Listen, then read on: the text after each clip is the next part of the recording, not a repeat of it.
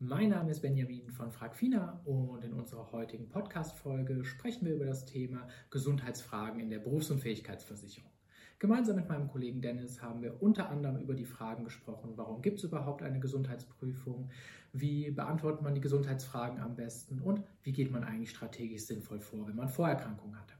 Ich wünsche dir viel Spaß damit.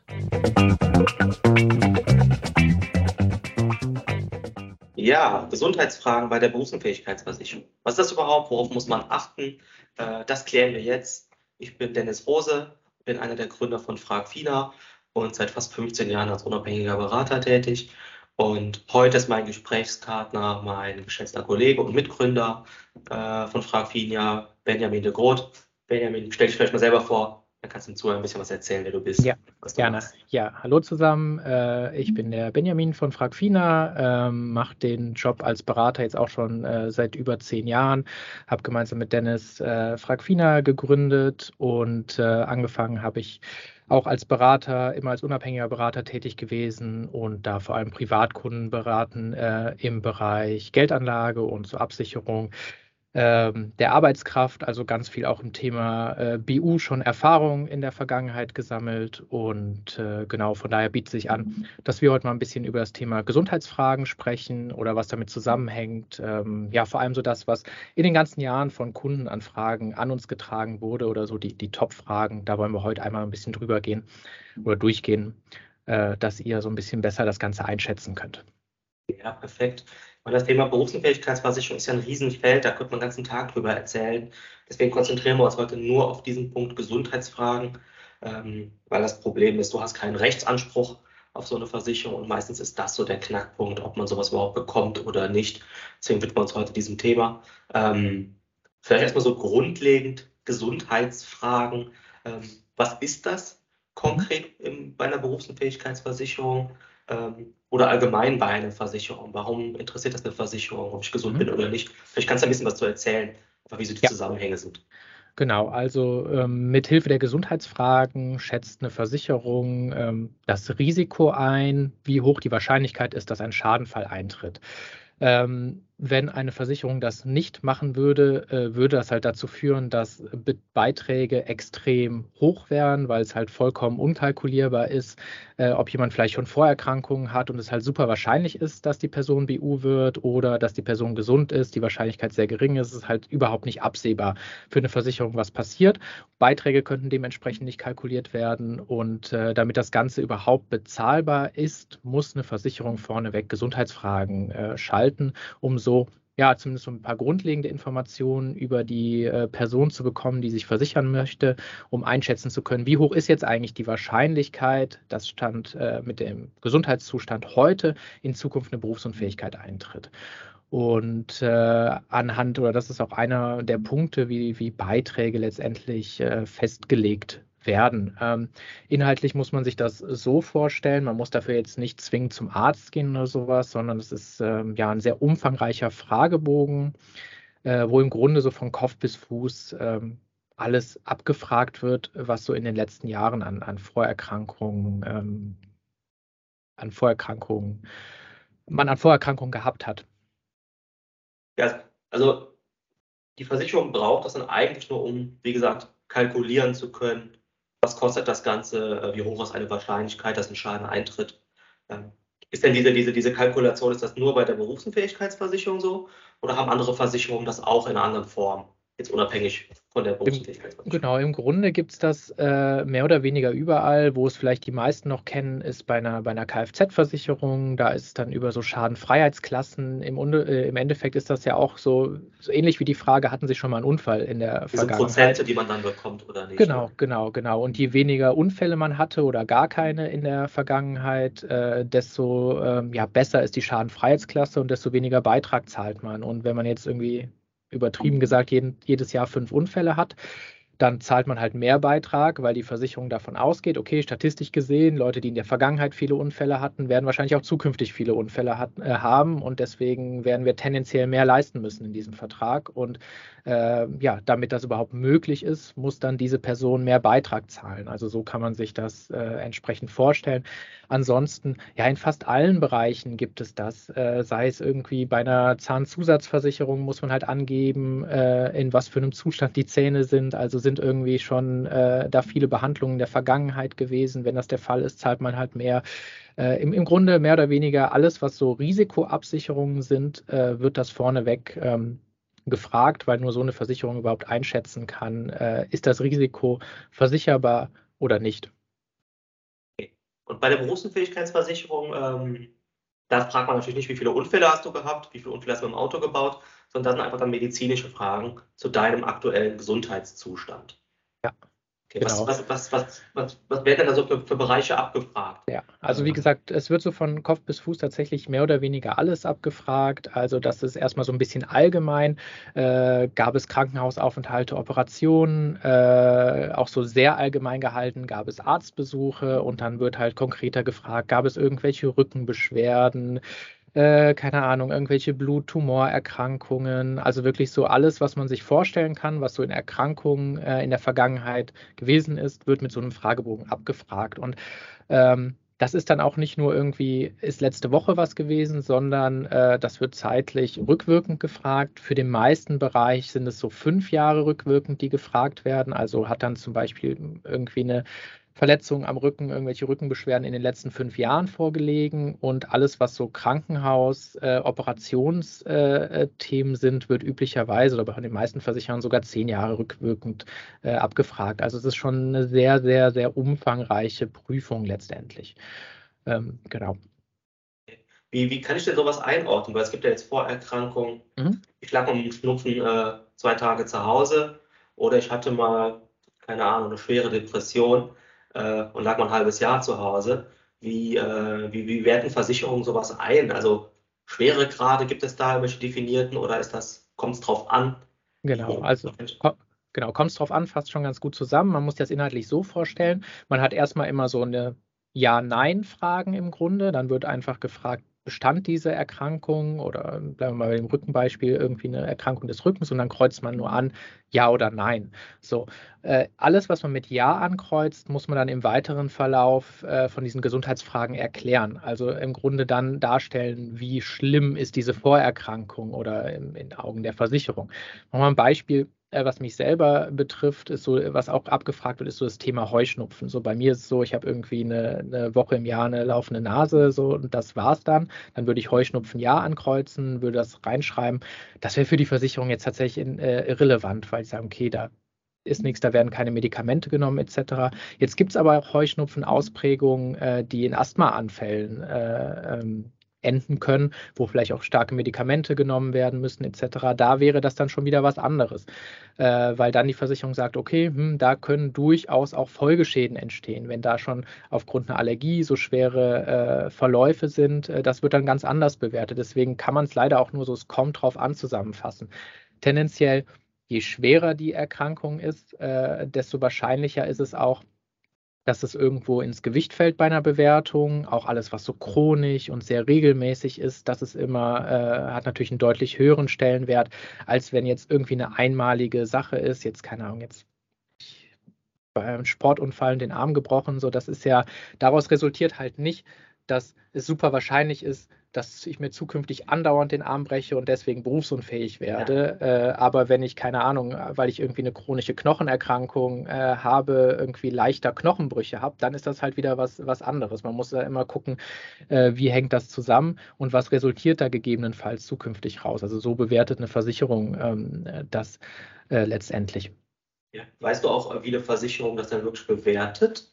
Äh, wie, wie, wie läuft das praktisch ab? Mhm. Ähm, rufen die bei deinem Hausarzt dann an oder, oder wie, wie, wie schätzen die das dann wirklich jetzt?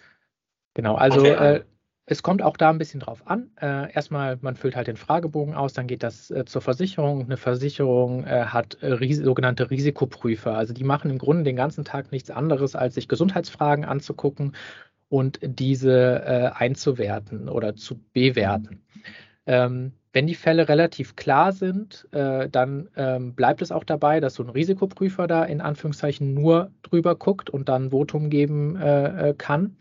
Äh, wenn es etwas komplexer gibt, äh, wird, ähm, dann ist es so, äh, dass in der Regel in den, bei den Versicherern auch Mediziner sind oder die externe medizinische Ansprechpartner haben, wo die sich eine konkretere Einschätzung geben lassen. Wenn man sagt, okay, das ist jetzt auf den ersten Blick nicht ersichtlich, was kann daraus resultieren, wo kommt das her, wird mit einem Mediziner gesprochen und was auch sein kann, ähm, wie du schon sagst, ähm, dass vielleicht der, der eigene Hausarzt äh, auch mal angefragt wird. Jetzt muss man sich das nicht so vorstellen, man schickt das hin und dann rufen die einfach so den Hausarzt an, man muss natürlich dafür sein Einverständnis geben etc. Aber wenn das nicht so ganz ersichtlich ist, was ist denn da, was ist die Vorgeschichte, wie entwickelt sich das, dann kann es sein, dass eine Versicherung auch mal mit dem, äh, mit dem Hausarzt oder mit dem Arzt, der halt diese Erkrankung behandelt, sprechen möchte oder von dem einen Arztbericht anfordert oder so. Das muss jetzt nicht zwingend ein persönliches Gespräch sein, aber dass die sagen, hey, wir brauchen da irgendwie ein konkretes Attest, um etwas bewerten zu können. Das kann, das kann durchaus sein. Also da ist alles, alles möglich, ist immer abhängig von der Komplexität der Vorerkrankung letztendlich oder der Art der Vorerkrankung. Es kann ja schon mal sein, dass ich eine komplexe, schwere Vorerkrankung habe, aber einfach ein Verlauf dann super war und eine Prognose auch. Ähm, dann kann ich mir vorstellen, wird es gar nicht mehr so schlimm eingewertet, wie es vielleicht vor ein paar Jahren noch gewesen wäre.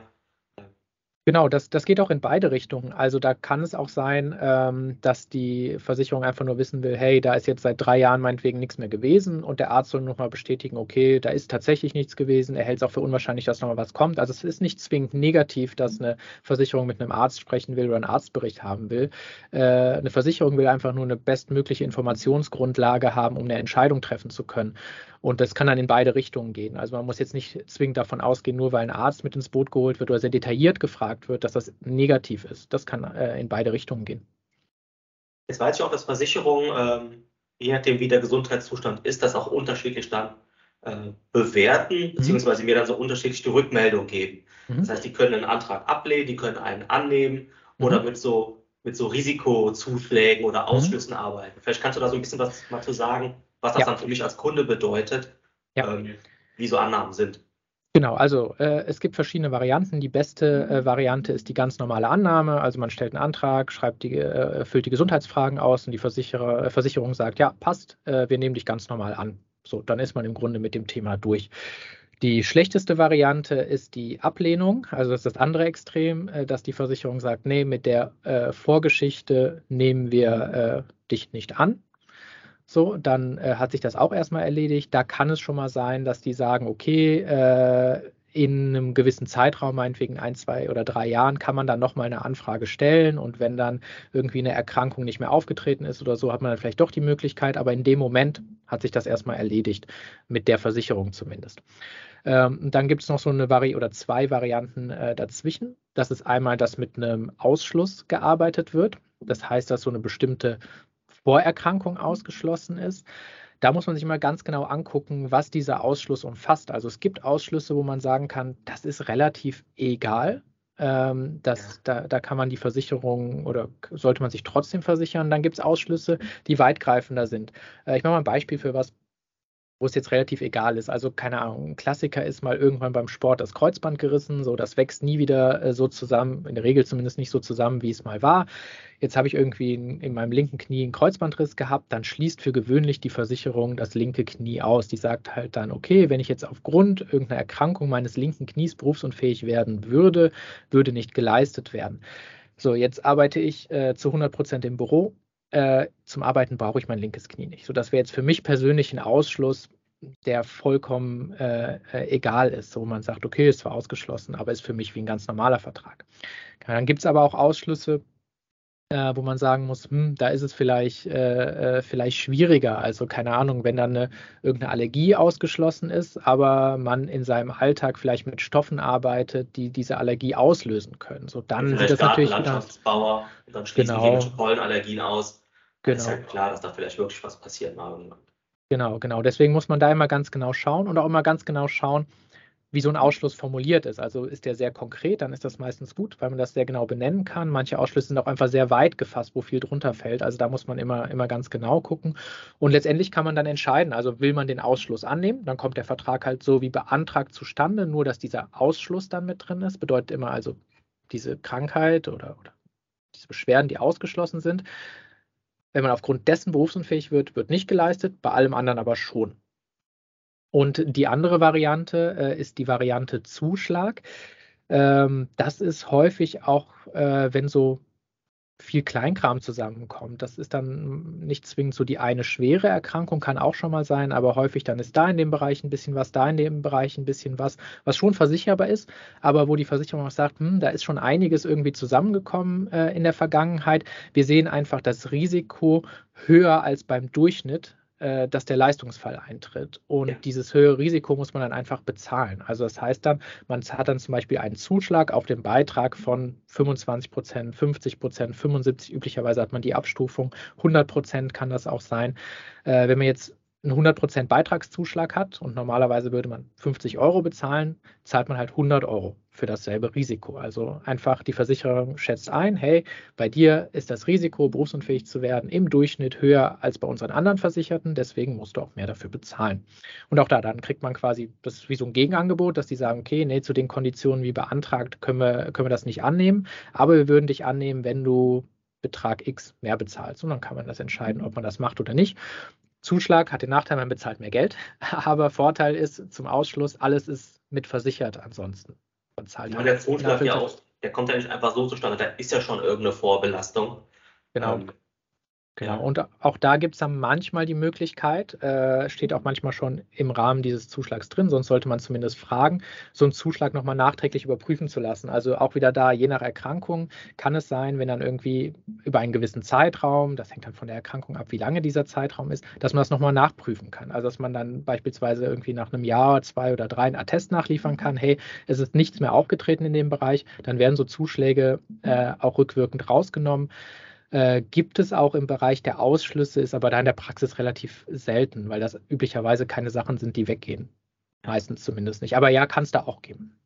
Also wenn ich mal so zusammenfasse, so ist der Ausschluss dann eher so, wenn was Konkretes, irgendwas mhm. Lokales mhm. ist, also vielleicht das Knie oder eine konkrete Allergie gegen, gegen die ja. und die Pollen oder sowas. Und der Risikozuschlag ist dann so ein bisschen allgemeiner, weil ich habe vielleicht Bluthochdruck, der Bluthochdruck an sich ist ja erstmal keine Erkrankung, aber daraus können ja. Spätfolgen entstehen und um das einzuschätzen, wird dann eher ein Zuschlag gegeben, also eher ja. was Allgemeingültiges. Genau, ja. das sind teilweise auch dann so Kombinationen, also jetzt, wo du, wo du Bluthochdruck sagst, also ähm, ein Punkt, der abgefragt wird, ist zum Beispiel das Gewicht. So, und dann geht es so nach, nach BMI-Stufen ähm, oder so BMI-Einteilungen letztendlich. Und ähm, erstmal zum Beispiel isoliert irgendwie ein leichtes Übergewicht oder ein Übergewicht auch noch nicht relevant, wenn sonst noch nichts da ist. Aber wenn man dann die Kombination hat, Übergewicht und Bluthochdruck, sieht das auch wieder anders aus, weil dadurch wieder mehrere Risikofaktoren entstehen, dass es meinetwegen wahrscheinlicher ist, daraus einen Herzinfarkt zu bekommen oder was auch immer. Also sowas spielt dann, äh, spielt dann auch eine Rolle. Das, wie du sagst, dann üblicherweise die, die, die Zuschlagsgeschichte, wenn dann so Sachen sich untereinander bedingen und man sagt, okay, oder bei dem Beispiel von eben Allergie, Asthma oder sowas. Ne? Das, wenn es so Kombinationen gibt, äh, die einfach so das Risiko nochmal erhöhen, dann ist halt häufig Zuschlag äh, letztendlich ein Thema. Wobei vielleicht, wenn man nur die eine Erkrankung hätte oder, oder jetzt nur das Übergewicht in Anführungszeichen, das erstmal irrelevant wäre. Aber wenn dann andere Sachen dazukommen oder Übergewicht und Rücken, gibt dann so Kombinationen, äh, die dann ja für den Versicherer einfach sagen, hey, wahrscheinlich daraus resultierend sind schon Schäden eingetreten, also halten wir es für wahrscheinlicher, dass in der Zukunft noch mehr Schäden äh, äh, eintreten. Das heißt, ja, also man muss das wirklich individuell immer prüfen, wenn man Vorerkrankungen hat, ja. äh, wie eine Versicherung das bewertet.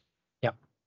Ähm, was, vielleicht kannst du mal, ich meine, wir haben jetzt nur ein paar Vorerkrankungen genannt, vielleicht kannst du noch mal so ein bisschen ergänzen, was sind so ja, was haben so die Kunden üblicherweise für Vorerkrankungen? Ich meine, unsere Kunden, die meisten, die so anfragen, sind so zwischen 20 und 40. Das ja. sind so die üblichen ähm, Altersstufen, ja. wenn man sagt, hey, ich ja. bräuchte eigentlich mal eine BU oder ist gar nicht so verkehrt. Ja. Was, klar, da gibt es auch extreme Erkrankungen, ne? irgendeine Gruppenerkrankung hat auch schon mal jemand gehabt, aber was hat so der typische Bürger aus Berlin, aus München? Äh, ja, ja. Was hat der so?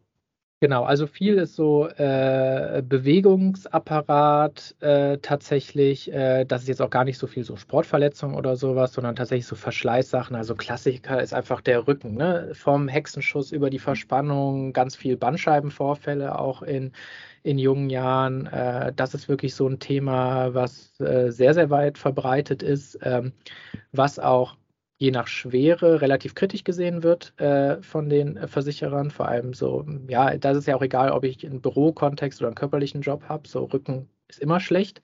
Das ist so was, was ganz, ganz viel ist. Dann das Thema Allergien ist sehr, ähm, sehr verbreitet.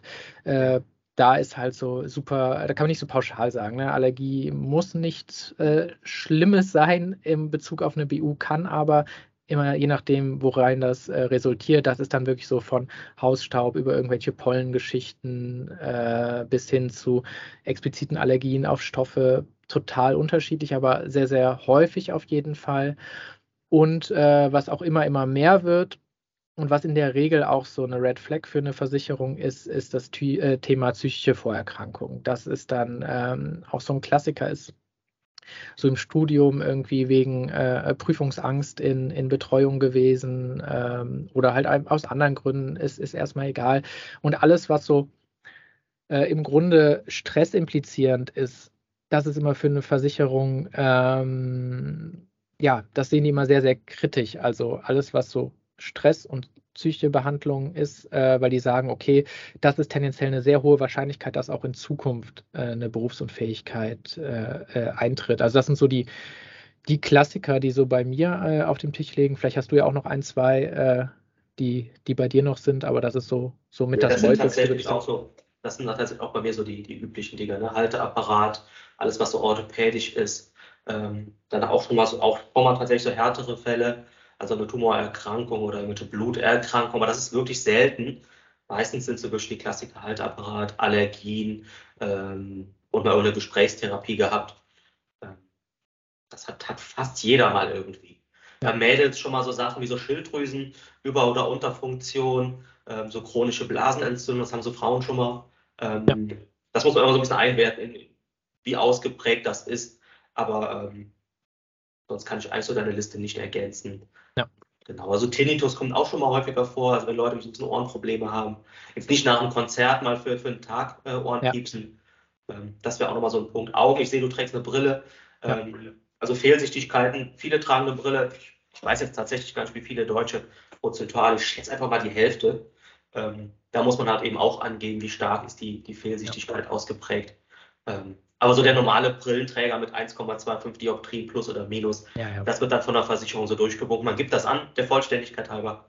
Ähm, genau. Genau, das ähm, muss schon relativ hohe Zahlen sein bei der, bei der Brille, dass das relevant ist. Also das ist in der Regel unproblematisch. Ich meine, so 6 Dioptrien, das ist so für die meisten Versicherer, ab da ist dann so eine Grenze, wo man sagt, okay, wir schließen das eher aus. Ja. Ähm, ja. Aber jetzt die Anfragen kriegen wir ja bei Fragfina. Die Leute haben eine Vorerkrankung mhm. und komischerweise ist dann der Wunsch nach einer Berufsunfähigkeitsversicherung größer, wenn man weiß, oh, ja. kriegt das vielleicht gar nicht. Ja. Ähm, ein probates Mittel, was man nutzen kann, um da so ein bisschen Klarheit reinzuschaffen, ähm, ist die Risikovoranfrage. Ja. Ähm, erzähl mal, was, was, was bedeutet der mhm. Begriff? Für wen ist das? Ja, ist das, ist das was? Braucht man das immer? Vielleicht ja. kannst du mal ein bisschen zusammenfassen. Ja, also ich persönlich äh, bin der Meinung, dass man eine Risikovoranfrage nahezu immer machen sollte. Äh, es gibt schon mal die Fälle, ist aber die absolute Ausnahme, dass es Leute gibt, die irgendwie so alles mit Nein ankreuzen können. Sind einfach die letzten fünf Jahre nicht krank gewesen, nichts. Gibt es immer, ist eher die Ausnahme. Oder als Mann, man geht einfach nicht zum Arzt. genau, genau. Ja, wenn nichts festgestellt wurde, hat man nichts gehabt. Äh, aber in, in der Regel, das sind sehr lange Zeiträume, irgendwas ist immer mal gewesen. So, jetzt, was ist unterscheidet eine Risikovoranfrage von äh, Gesundheitsprüfung im Antrag? Die Fragen sind erstmal nahezu identisch.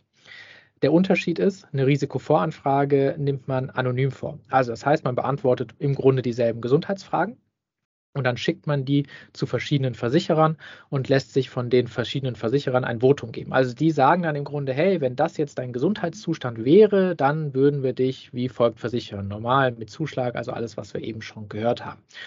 Und auf der Grundlage kann man dann entscheiden, okay, welche Versicherungen kommen überhaupt in Frage, äh, zu welchen gehe ich, wer hat jetzt die besten Konditionen. Aber immer bevor ich überhaupt auf einer konkreten Produktebene bin, würde ich erstmal schauen, wer nimmt mich, zu welchen Konditionen und dann guckt man sich das an. Ähm, Warum macht das jetzt Sinn? Ich könnte jetzt einfach bei zehn Versicherungen direkt einen Antrag stellen und dann sage ich einfach neunmal bei neun wieder ab, so äh, wenn mich alle nehmen würden. Hm, hat mehrere Gründe. Zum einen ist es relativ aufwendig, einen kompletten Antrag zu stellen. Eine Risikovoranfrage ist etwas einfacher. Äh, anderer Grund ist, äh, einige Versicherer tragen, äh, kann man sich vorstellen, wie in so eine schwarze Liste ein. Also wenn ich dort eine Anfrage stelle, äh, Vorerkrankungen habe und die lehnen mich ab. Äh, und jetzt stelle ich bei einem anderen Versicherer eine Anfrage, dann äh, würden die erstmal diese Liste abfragen. Das nennt sich die, äh, also die HIS-Liste ist das. Ähm, würden dann abfragen, wenn die dann sehen, oh, da ist schon mal ein Eintrag, dann prüfen die meinen Antrag gar nicht mehr weiter, sondern sagen pauschal so, hey, ist nicht. Dazu kommt noch, äh, nicht alle tragen da ein. Jetzt könnte man natürlich auch wieder mit Arbeit verbunden so ein bisschen filtern, wer macht das, wer macht das nicht. Aber was wieder ein Problem sein kann, ähm, wenn man den konkreten Antrag stellt, wird bei sehr vielen Versicherungen gefragt, wurde schon mal ein Antrag abgelehnt? Und das müsste man ja dann wahrheitsgemäß mit Ja beantworten. Wenn man da irgendwo anders einen gestellt hat, die haben Nein gesagt und jetzt stelle ich woanders wieder, woanders wieder ein. Und dann kann es auch da sein, dass die gar nicht mehr in die konkrete Prüfung gehen, sondern sagen, okay, eine andere Versicherung hat schon abgelehnt. Das gucken wir uns gar nicht erst an. Deswegen immer, äh, wenn ich jetzt nicht den Fall habe, ich kann alles mit Nein beantworten, bin ich persönlich dazu übergegangen, eigentlich immer äh, eine Risikovoranfrage zu stellen.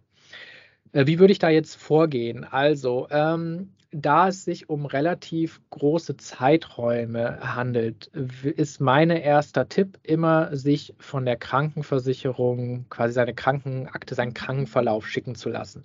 Hat einfach den Vorteil, so vergisst man nichts. Das ist immer so aufgeführt, da steht immer so ein Satz, das ist so die, hm, die Diagnose äh, oder so eine kurze Einordnung. Dahinter ist so ein Zahlencode, den kann man einfach googeln, da steht dann hinter, welche Erkrankung ist das. So, das hat den Vorteil, ich muss mich jetzt nicht fünf Jahre zurückerinnern, oh, wann bin ich mal beim Arzt gewesen oder wann war das oder was wurde da genau gemacht. Also man hat alles auf einen Blick, das kriegt man auch von der Versicherung gratis zugeschickt, anrufen, Mail schicken, schicken die einem zu. Ähm, und äh, es hat den Vorteil, genau, ich muss mich jetzt nicht an alles erinnern, ich vergesse nichts ähm, und ähm, gegebenenfalls was doch häufiger äh, äh, schon mal vorkommt, stehen da Sachen drin, von denen ich so gar nichts wusste. Also was heißt das? Jetzt war ich irgendwie beim Arzt, keine Ahnung, ich hatte jetzt eine, eine Verspannung oder so im Rücken, äh, krieg meinetwegen eine Massage verschrieben, so wie auch immer, ne? dann würde ich jetzt einfach angeben, ah ja, ich war beim Arzt, ich hatte eine Verspannung im Rücken, so ist jetzt alles nicht so gravierend. Jetzt kann es aber sein, dass der Arzt irgendwie reingeschrieben hat, meinetwegen Verdacht auf Bandscheibenvorfall. So, das ist natürlich dann ein Unterschied zu einfach einer Verspannung das ist so lange nicht relevant, äh, solange man nur den Antrag stellt, weil da wird es nicht geprüft, ob ich wahrheitsgemäß, da kommen wir aber auch, glaube ich, nachher nochmal zu, äh, wahrheitsgemäß geantwortet habe oder nicht. Aber wenn das einmal geprüft werden sollte, dann ähm, habe ich immer das Problem, dass ich jetzt beweisen muss, äh, dass das eigentlich kein, kein Verdacht auf Bandscheibenvorfall war, sondern nur eine Verspannung. Das ist immer schwierig. Wenn ich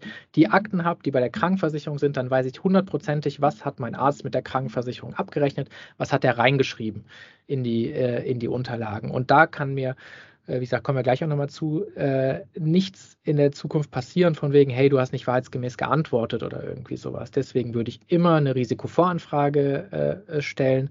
Und äh, genau, was kriegt man dann? Man steckt die Risikovoranfrage, dann kriegt man ein Votum zurück. Also, habe ich glaube ich eben schon gesagt, also entweder Annahme, Ablehnung etc.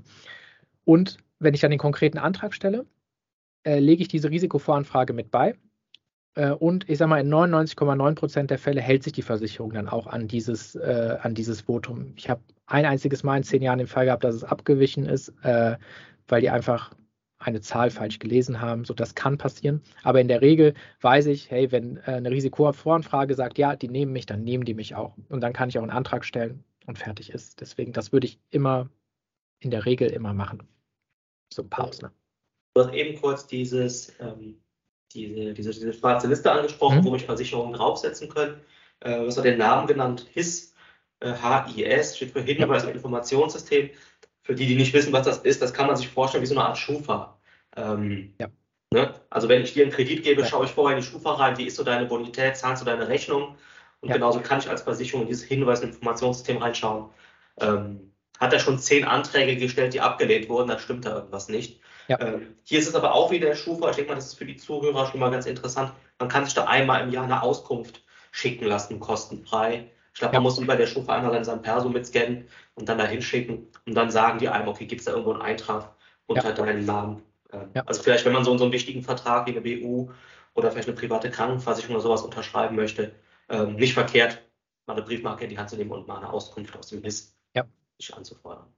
Absolut. Das ist ja, ist ja eine einmalige Sache im Leben, eine Berufsunfähigkeitsversicherung abzuschließen. Ja, da sollte man dann halt auch Genau, das ist auch mit Arbeit verbunden und die ganzen Akten und Daten zusammenzusuchen. Das ist super nervig, aber die Mühe sollte man sich einmal äh, machen, damit man da wirklich eine saubere Grundlage hat, um am Ende nicht irgendwie mal in Probleme zu kommen, äh, wenn es dann hart auf hart kommt. Weil das ist ja dann immer eine Situation, wenn ich berufsunfähig bin, geht es mir eh schon nicht gut. Und dann ist das Letzte, was ich will, äh, mich mit irgendwelchen äh, Versicherungen rumschlagen, wegen vielleicht Angaben, die nicht so konkret waren oder was auch immer. Das sollte man am Anfang sauber arbeiten und dann hat man da sein Leben lang Ruhe mit.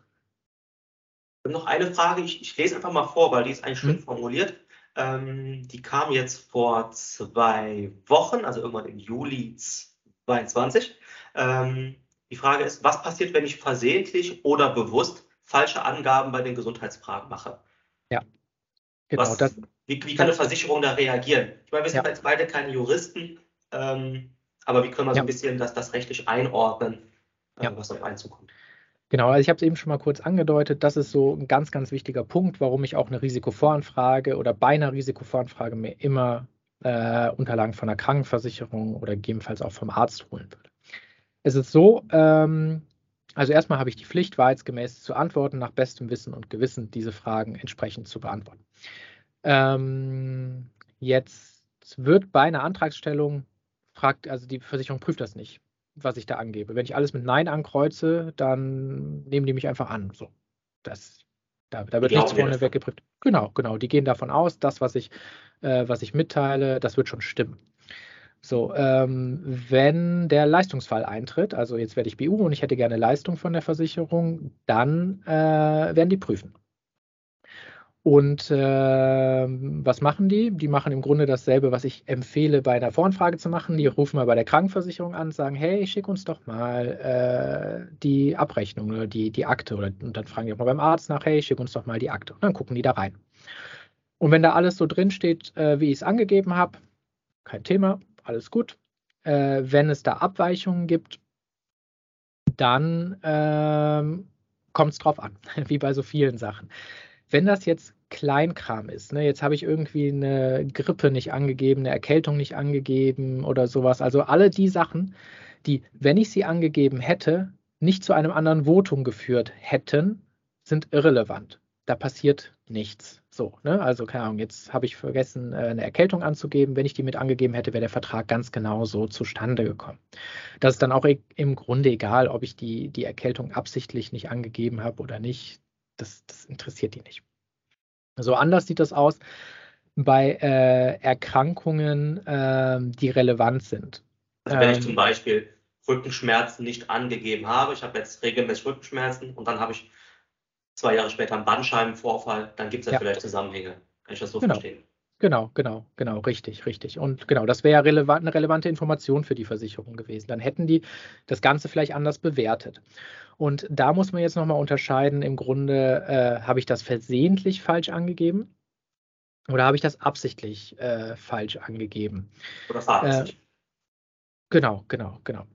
Also, ähm, wenn ich das jetzt aus Versehen falsch angegeben habe, zum Beispiel, ich habe jetzt nicht mit ähm, mit irgendwelchen Akten äh, äh, gearbeitet, sondern habe das so aus meiner Erinnerung gemacht. Vielleicht bei dem Beispiel, was ich eben äh, äh gesagt habe, habe dann die Verspannung meinetwegen auch angegeben ja. vom Rücken. Äh, aber in der Akte steht Verdacht auf Bandscheibenvorfall. Also dann kann es sein, dass mh, eine Bewertung anders gewesen wäre und dann kommt es halt so ein bisschen drauf an äh, wie die Versicherung das sieht. Also sagt die Versicherung, hey, ich hätte da Kenntnis von haben können, dass es eigentlich ein Verdacht auf einen Bandscheibenvorfall äh, war oder halt nicht. Und mh, hm, je nachdem, wie das äh, ist, also wenn ich keine Kenntnis davon haben könnte, das ist das, was ich eben meinte, so wenn ich nach bestem Wissen und Gewissen antworte und kein Kunde muss Mediziner sein und das alles bis ins Detail durchblicken können, äh, dann ist das in Ordnung, dann passiert da auch nichts. So, äh, wenn jetzt aber keine Ahnung, der äh, Arzt mir danach äh, verschrieben hat, hey, äh, geh mal, äh, weiß nicht, äh,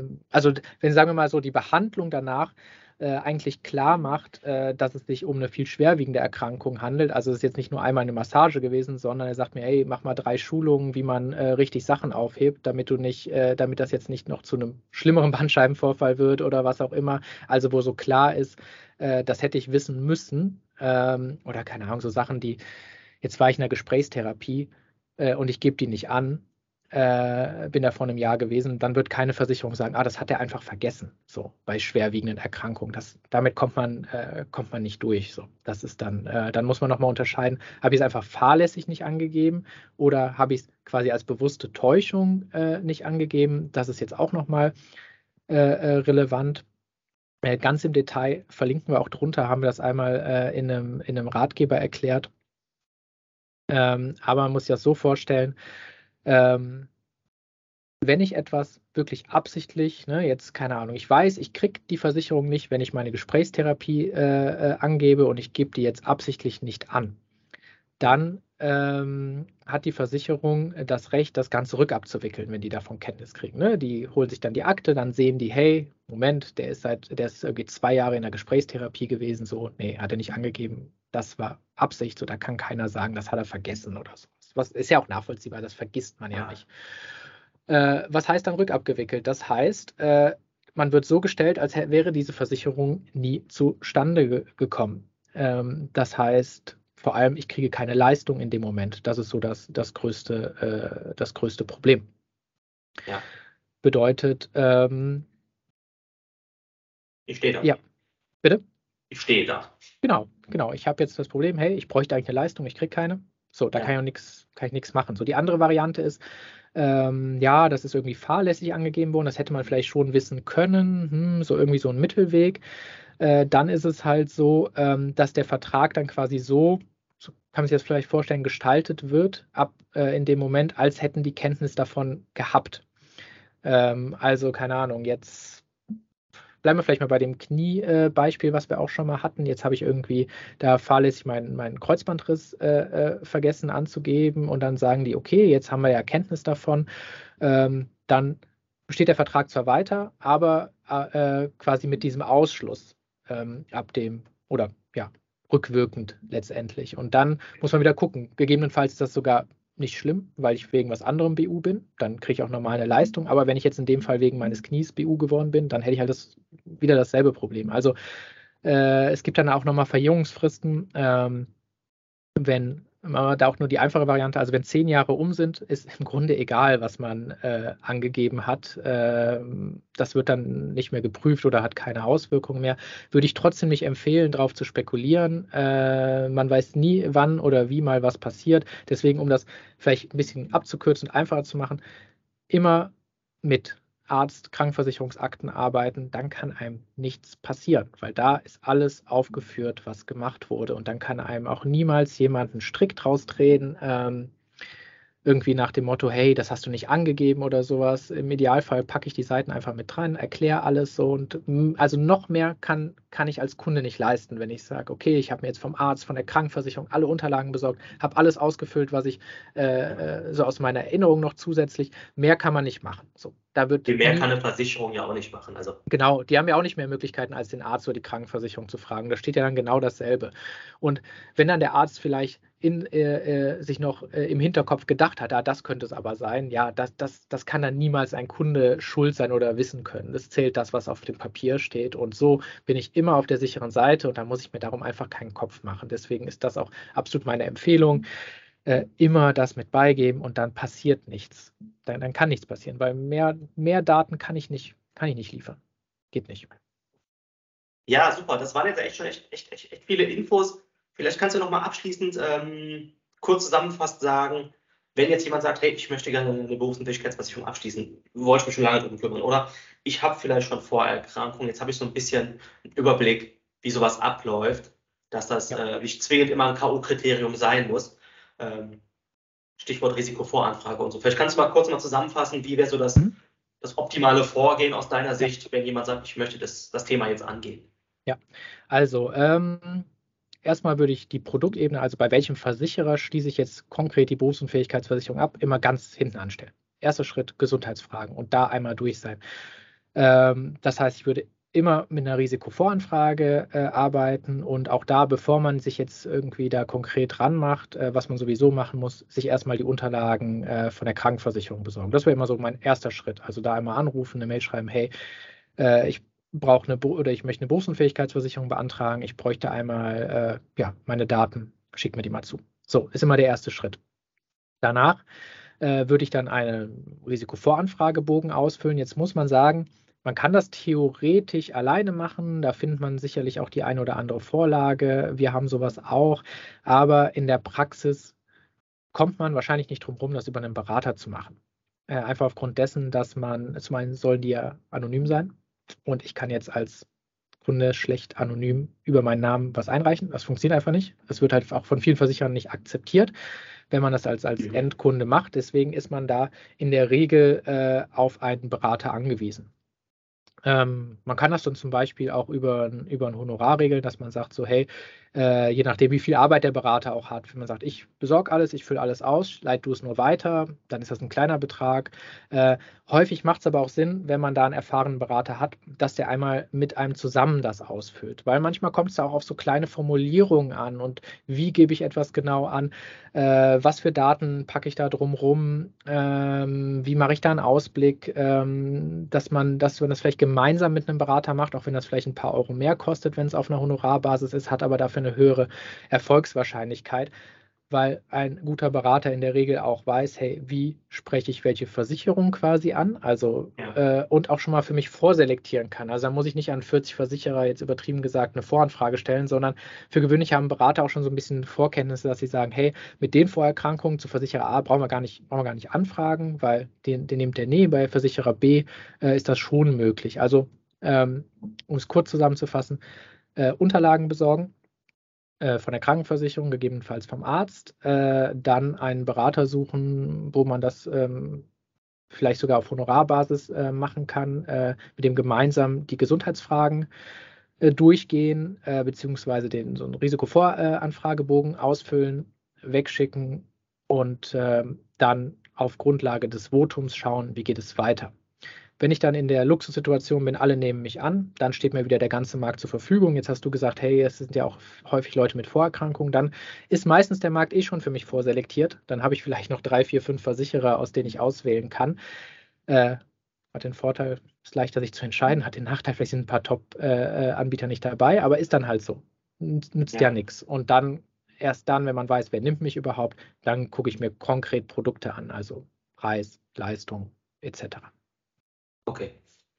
Ja, ich glaube, wir haben hier äh, ja viele wichtige Informationen zusammengetragen und ich kann mir gut vorstellen, dass das den einen oder anderen äh, auch hilft, das Ganze einzuwerten, das Ganze zu bewerten. Ähm, ja, vielen lieben Dank, dass du die Zeit genommen hast äh, ja. für deine Expertise. Und ähm, ja, nächster Podcast kommt bestimmt. Ähm, mal schauen, ob es da wieder um Berufsunfähigkeit geht, weil ja, wichtiges Thema wird oft nachgefragt. Ähm, da gibt es noch so ein paar andere Punkte, die man einfach wissen muss, bevor man in die Thematik einsteigt. Ansonsten nochmal vielen lieben Dank für deine Zeit und ja. Ähm, ja, wenn euch das Video gefallen hat, der Podcast gefallen hat, dann freuen wir uns natürlich für ein Abo, ähm, für ein Like, kommentiert das auch, gebt gerne eure Meinung dazu, eure Erfahrung, ähm, Anregung, Kritik, äh, freuen wir uns immer und ansonsten wünsche ich allen eine gute Zeit und ähm, ja, bis dahin. Bis dann. Ciao. Tschüss.